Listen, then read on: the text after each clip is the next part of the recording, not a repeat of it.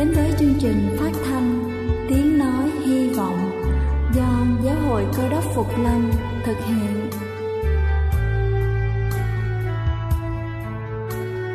Kính thưa quý vị, Đức Chúa Giêsu trước khi Ngài về trời đã ban cho các môn đệ của Ngài một điều răn mới, đó là họ phải yêu thương nhau như chính tình yêu mà Ngài đã dành cho họ. Quả thật vậy thưa quý vị, tình yêu thương là một món quà vô giá mà Chúa đã ban cho nhân loại và đó cũng là thông điệp mà chúng tôi muốn gửi đến toàn thể quý vị. Nếu quý vị muốn tìm hiểu thêm về chương trình, về niềm tin hoặc muốn nghiên cứu về lời Chúa, xin quý vị gửi thư về chương trình phát thanh Tiếng Nói Hy Vọng, địa chỉ 224 Phan Đăng Lưu, phường 3, quận Phú Nhuận, thành phố Hồ Chí Minh hoặc gửi email cho chúng tôi theo địa chỉ tiếng nói hy vọng amos@gmail.com. Ngoài ra, quý vị cũng có thể liên lạc với bất kỳ hội thánh cơ đốc Phục Lâm tại địa phương gần nhất. Xin chân thành cảm ơn và kính mời quý vị lắng nghe chương trình hôm nay.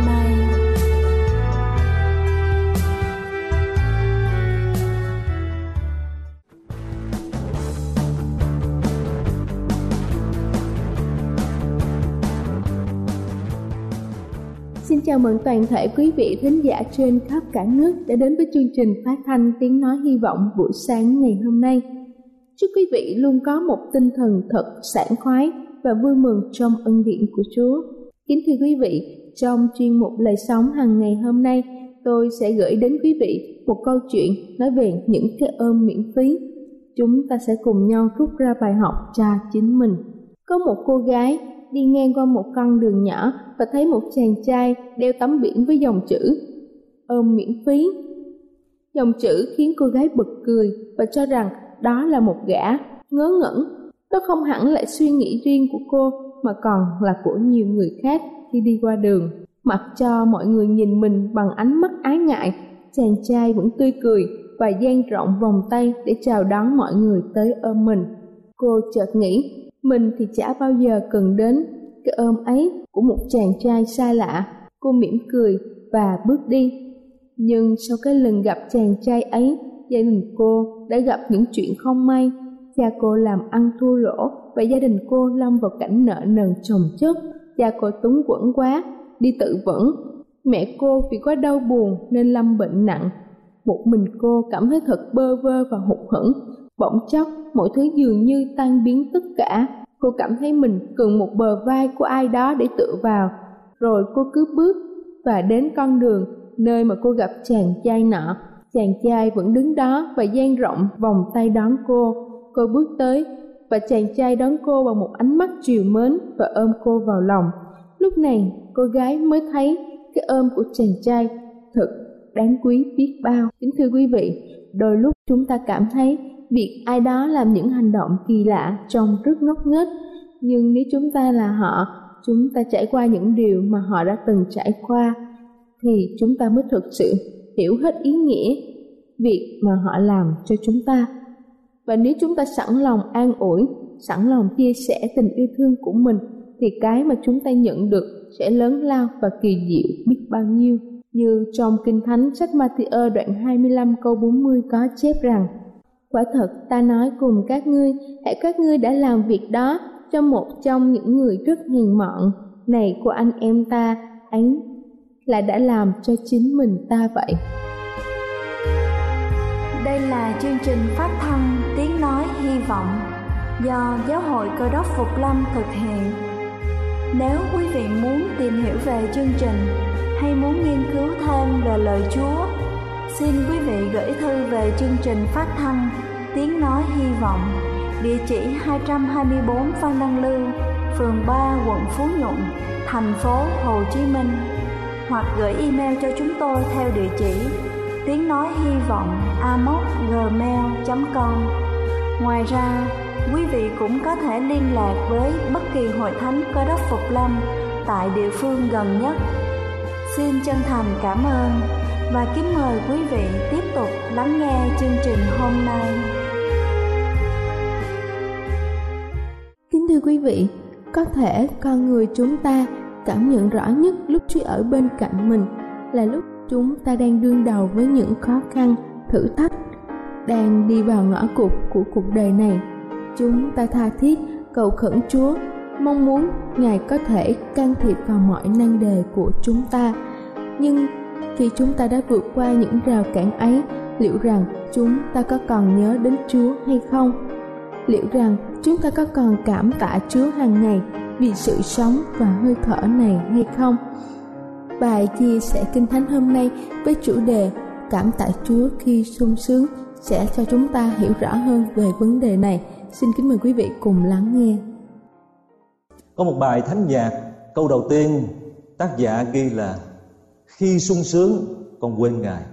Người ta thường nghĩ rằng chỉ trong gian nan, trong lúc khó khăn mới khó cảm tạ. Nhưng mà thực chất mà nói, lúc sung sướng lại khó cảm tạ hơn, có thể nói là ngàn lần. Bởi vì chính Đức Chúa Giêsu nói không có cái thử thách nào lớn bằng sự sung túc ở trong cuộc đời này.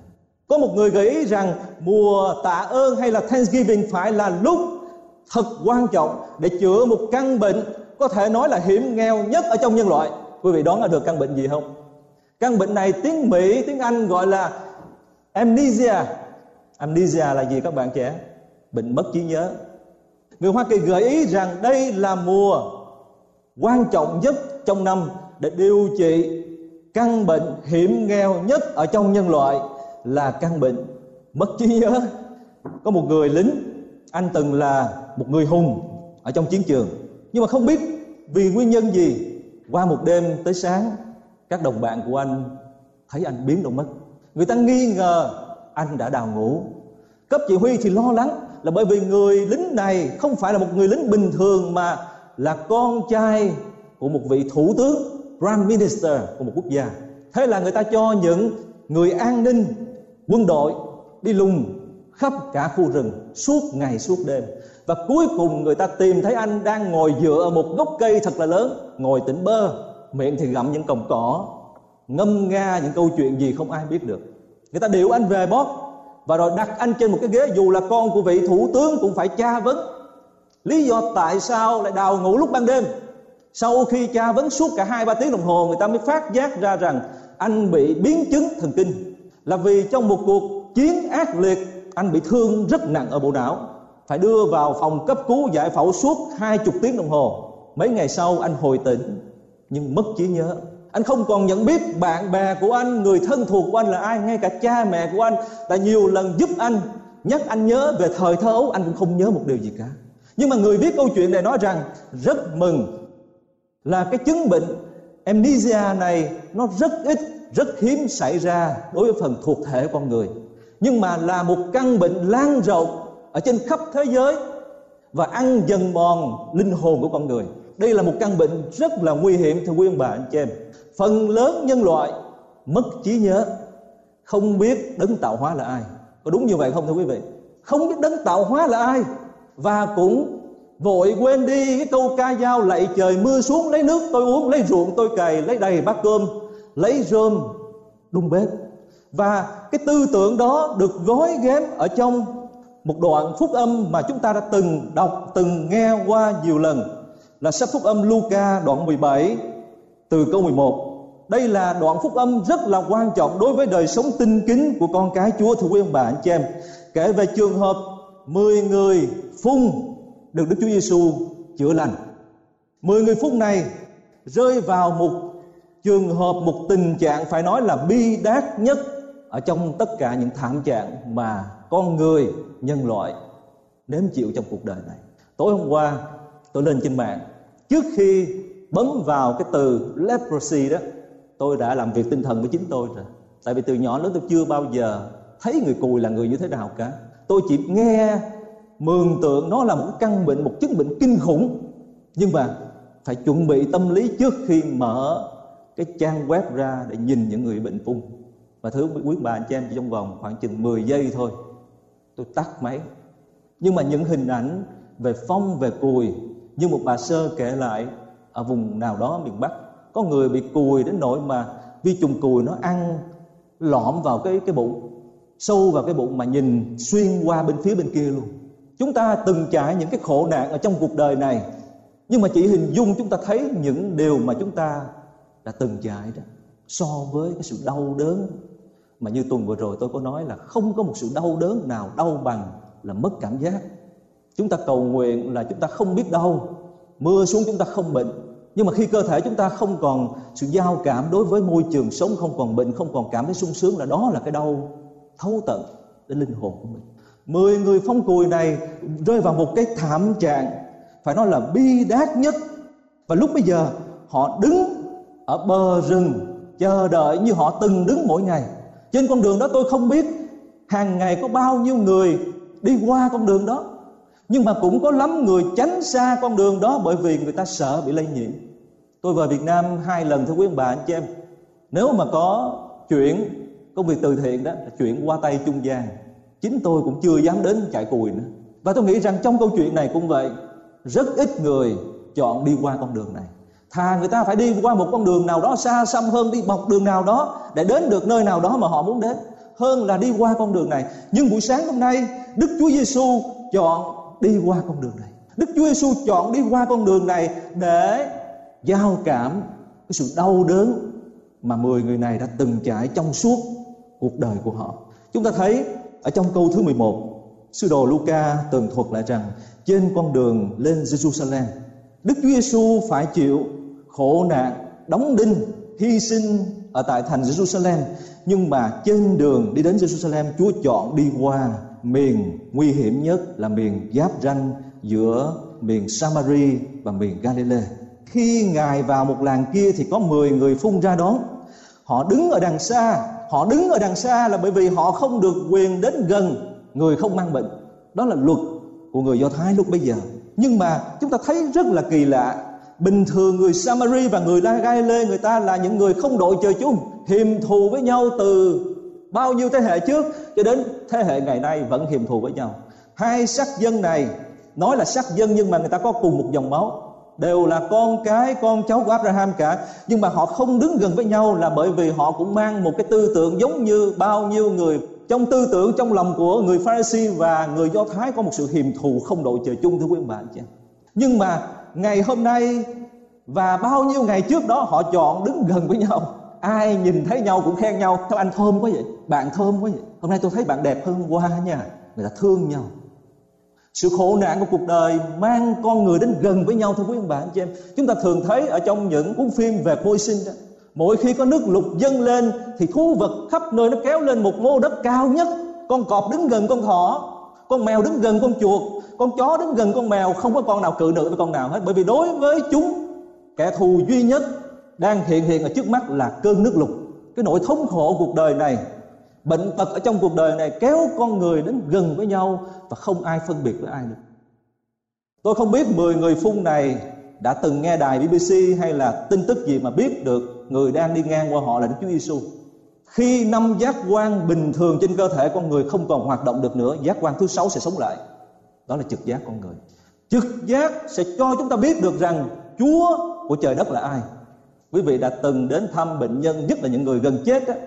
trực giác thứ sáu của họ rất là mạnh giác quan thứ sáu sống lại và 10 người phun này kêu lớn lên đồng thanh người ta không bàn trước. Ồ, người đó là Chúa Giêsu nha. Anh tính lại coi có phải Đức Chúa Giêsu hay không?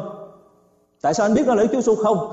Mười người cùng một lúc, cùng một trực tính kêu lớn tiếng lại thầy Giêsu cái chữ thầy này trong bản gốc gọi là master, là ông chủ đó, là chủ tể của trời đất. Lại đấng tạo hóa, lạy thầy Giêsu lạy Chúa cứu thế, xin thương xót chúng con. Đức Chúa Giêsu thấy và bảo họ hãy đi trình diện với các thầy tế lễ khi họ đang đi thì được sạch bệnh phung một người trong nhóm thấy mình được chữa lành quay lại lớn tiếng tôn vinh Đức Chúa Trời rồi sấp mặt nơi chân Đức Chúa Giêsu mà cảm tạ Ngài. Đó là một người Samari. Đức Chúa Giêsu hỏi, không phải tất cả 10 người đều được lành sao? Không phải tất cả 10 người đã kêu cầu ta. Và không phải tất cả 10 người đã nghe tiếng phán của ta đều được chữa lành sao? Đây không phải là câu hỏi hỏi ra để chất vấn đấng đã ban quyền năng. Chúa không chất vấn Chúa Chúa không nghi ngờ Chúa. Nhưng mà đây là câu hỏi Chúa gieo vào lương tâm của chính người còn lại. Không phải chính người còn lại Đều nhận sinh khí hàng ngày của ta ban hay sao? Không phải chính người còn lại Đều nhận ánh sáng mặt trời, Đều nhận nước uống, Đều nhận những nhu yếu hàng ngày hay sao? Không phải 9 phần 10 nhân loại Đều được ta tạo ra hay sao? Có một ai đó trong đó, Do con khỉ tạo ra hay sao? Hoặc là do ai đó tạo ra hay sao? Tại sao không thấy chính người đó quay lại? Chính người đó đang ở đâu? Người Samari không trả lời được. Công việc của ông Ông chỉ biết là ông được lành bệnh Và ông chỉ biết điều quan trọng số một đó Là quay lại. Ông chưa về đến nhà. Ông chưa về đến người tình trăm năm của ông. Có thể là mới có định uh, làm cái cái phép hôn phối thôi là đã biết mình bị mắc bệnh phong rồi như là hàng mặt tử vậy đó. Nhưng mà khi được chữa lành ông chưa kịp trở về với người tình trăm năm khoe rằng anh đã hết bệnh rồi bây giờ anh xin cưới em. Nhưng mà ông quyết định quay lại. Đây là một trong những cái đặc tính rất là căn bản của một người nhận ơn, cứu rỗi, nhận ơn tha thứ, thưa quý ông bà, anh chị em. Người đàn ông này quay lại là vì ông nhận ra.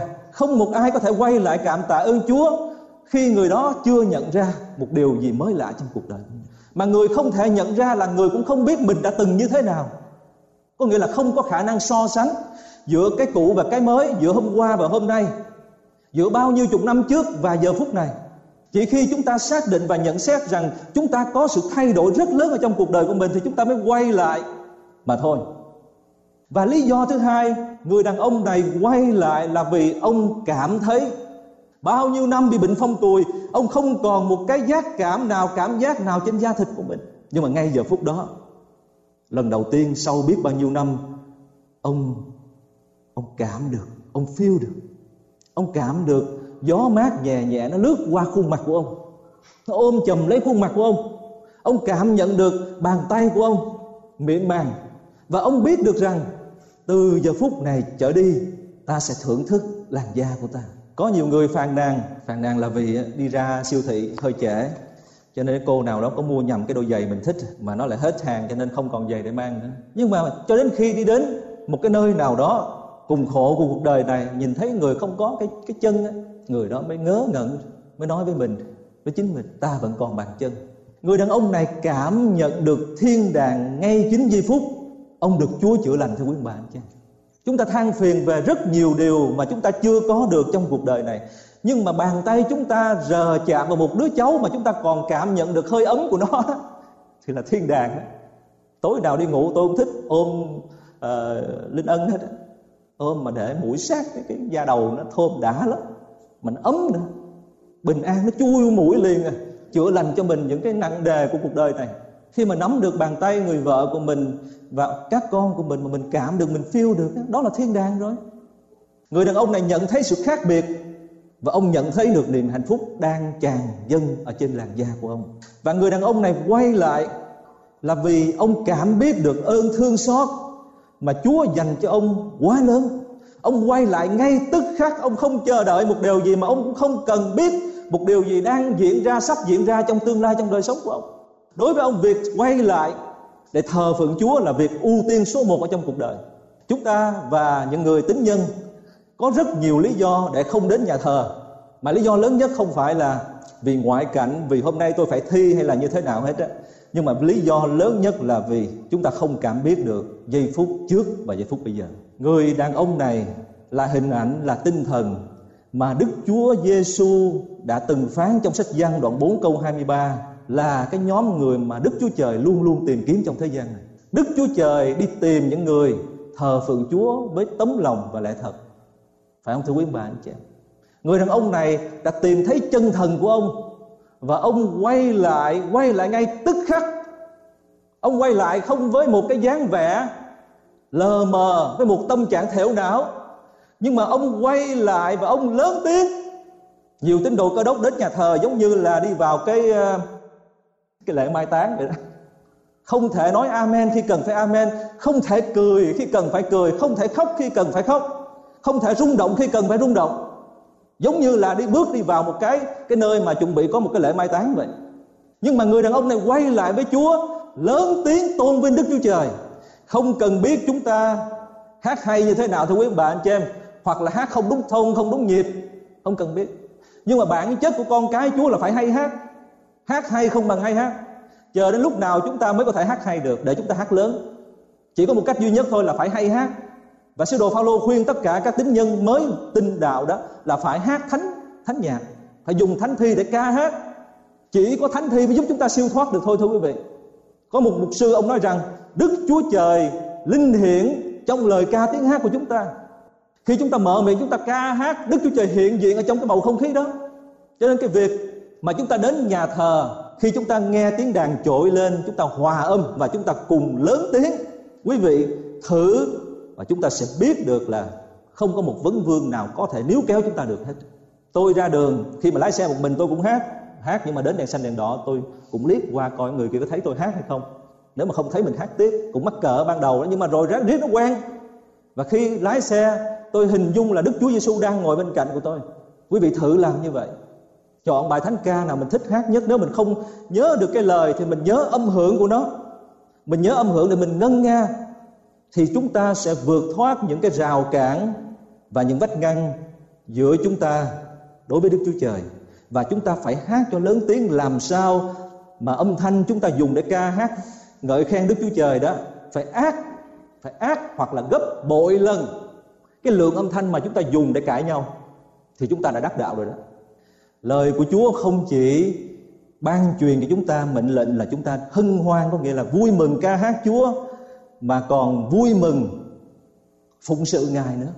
Người đàn ông trong câu chuyện này Ông quay lại với Chúa, quay lại đấng mà ông đã từng gọi là master, chủ nhân để ông phụng sự Chúa. Cuộc đời của ông từ giây phút đó trở về sau cũng sẽ là một cuộc đời tối tăm và tâm tối nếu mà ông không quay lại và chờ đợi mạng lệnh của Chúa đối với cuộc đời của ông. Sách Thi Thiên đoạn 100 câu 2 nói như thế nào? Hãy vui vẻ phụng sự Chúa mà trong bản gốc dịch qua tiếng Anh có nghĩa là servant, là slave. Người đàn ông này ý thức được rằng Chúa là chủ nhân, đã chuộc ông khỏi một tay buôn nô lệ nào đó. Hay nói cách khác là khỏi sa tăng khỏi tội lỗi. Và chuộc với một cái giá rất là đắt thưa quý ông bà anh chị em. Không chỉ cho ông cái thân thế trong cuộc đời mà thôi mà ngài cho ông một cái đặc ân rất lớn với chủ nhân. Thường thường các ông chủ cuộc đời này đó người ta chỉ muốn lấy lợi về cho mình. Khi mà chúng ta gọi là slave master đó thường là ta bóc lột bóc lột hành hạ và sỉ nhục. Nhưng mà chủ nhân mà chúng ta, quý vị, tôi được biết đó là một đấng giàu lòng thương xót và nhân từ. Luôn luôn ban cho chúng ta những hồng ân, những cơ hội và những giây phút rất là đặc biệt. Chủ nhân trong cuộc đời này là bắt con người làm việc tối mặt tối mày. Nhưng mà chủ nhân mà chúng ta biết được từ kinh thánh là chủ nhân nói nhỏ với chúng ta rằng, các con, hãy lo công việc của các con trong sáu ngày. Nhưng ngày thứ bảy, hãy đến với ta hãy nghỉ ngơi để ta chúc phước, để ta phục hồi sức khỏe cho các con. Và người chủ nhân mà chúng ta tìm thấy trong kinh thánh này, chính ngài cũng nói, ta cho con một mảng đất rất là lớn ở trong cánh đồng của ta, cứ làm việc đi. Tới cuối mùa, chín phần thuộc về con, chỉ một phần. Con giao lại trong tay của ta, để ta ban bố cho những người nghèo trong cuộc đời này. Tôi xin hỏi quý ông bà, anh chị em, người chủ này có tốt hay không? Và người tớ này có thấy đây là một vinh dự không, thưa quý vị? Đức chúa trời thương yêu chúng ta như thế nào? Đối xử với chúng ta như thế nào? Rất là đẹp, phải không thưa quý vị? Để rồi chúng ta đến hội thánh của Chúa, chúng ta có đủ duyên cớ để hân hoan ca hát, để vui vẻ phụng sự. Người đàn ông này quay lại sắp mặt trước Đức Chúa Giêsu và ông chờ đợi mạng lệnh của Đức Chúa Giêsu đối với cuộc hành trình mới của cuộc đời ông. Và cái câu và lời nói mà Đức Chúa Giêsu nói với người đàn ông này tôi tin chắc, cũng như lời mà chúng ta đã từng nghe trong suốt cuộc đời tin kính của mình con đã được chữa lành. Con hãy thương yêu người đồng loại như chính bản thân của mình. Đó là cái sứ mạng mà Chúa dành cho người đàn ông này. Chúa có thể chữa bệnh cho các căn bệnh thuộc thể của chúng ta. Nhưng mà đối với căn bệnh thuộc linh, tại sao chúng ta thấy nó lâu như vậy? Căn bệnh thuộc thể chúng ta bệnh rất nhiều bệnh. Suốt bao nhiêu năm chúng ta sống trên đất này. Nhưng mà căn bệnh thuộc linh chúng ta thấy có vẻ hay là dường như nó không được chữa lành. Tại vì căn bệnh đó thuộc về quyền lựa chọn của con người chỉ có một liều thuốc duy nhất để phục hồi hình ảnh của Đức Chúa Trời trong tư tưởng con người là hình ảnh yêu thương là cách chúng ta mở rộng bàn tay ra mà thôi. Không có một cách nào giúp cho một con người từ xấu trở nên tốt nhanh bằng cách làm việc từ thiện. linh hồn của chúng ta muốn gần Chúa, muốn kết hợp, muốn giao cảm với trái tim của Ngài, chúng ta phải làm việc từ thiện không có cách thứ hai trong cuộc đời này cũng như Đức Chúa Giêsu nói với người trẻ, giàu có đó, người trẻ cứ mong ước là mình được vào nước thiên đàng, nhưng mà Chúa nói hãy bán hết tất cả gia tài của con và phân phát cho người nghèo. Lúc bây giờ, hãy đến với ta. Đó là điều kiện. Tại vì tất cả những gì chúng ta nắm trong tay cũng giống như hơi thở mà chúng ta, sinh khí mà chúng ta hít vào đó.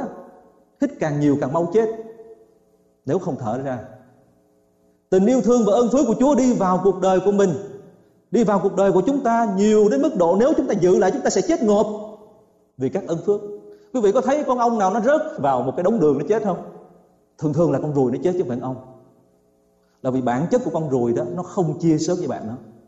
Nhưng mà khi con ong nó ngửi thấy được một vườn hoa mới hoặc là nó ngửi thấy một nơi nào đó có chất đường, chất mật, nó quay về kéo bạn nó tới. Thường thường ruồi chết chứ không phải ong chết. Vì ong biết chia sẻ.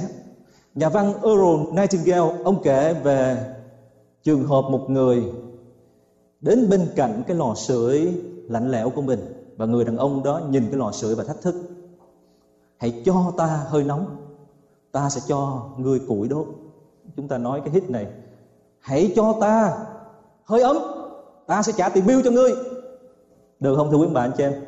Chúa chỉ cần búng tay cái là được liền, có tiền trả liền thôi. Nhưng mà tại sao chúa lại để cho những người ở trong cuộc đời này phải vô rừng để mà kiếm củi? Dùng tay mình để chặt cái người mà đi vô rừng bằng đôi chân của mình đi qua những con đường gập ghềnh và dùng tay của mình chặt củi, mang củi về, sưởi ấm hơn là cái người có sẵn củi để sưởi. Tại vì cái hơi ấm đó nó toát ra từ niềm vui, sự thỏa lòng. Chúng ta suốt bao nhiêu năm ở tại Hoa Kỳ này, không phải một năm một lần mà ngày nào cũng tiệc. Ngày nào cũng có gà, ngày nào cũng có thịt, ngày nào cũng có trái táo, trái mơ. Trái mà chúng ta chỉ có thể mơ tưởng ở trong những câu chuyện cổ tích năm xưa mà thôi. Nhưng mà thưa quý bạn chị em trọng tâm của các bữa ăn là gì? Tôi muốn dùng lời Chúa để gửi đến quý ông bà anh chị em và cũng là lời kinh thánh nhắc nhở lòng của chúng ta hướng về Đức Chúa Trời. Hỡi linh hồn ta, hãy ca tụng Chúa, hãy hết lòng ca tụng danh thánh Ngài. Hỡi linh hồn ta, hãy ca tụng Chúa, chớ quên tất cả các ân huệ Ngài. Ngài tha thứ hết tội lỗi tôi, chữa lành mọi bệnh tật tôi. Ngài cứu chuộc mạng sống tôi khỏi mồ sâu, lấy tình yêu thương và thương xót làm mạo chiều đội cho tôi cảm tạ Chúa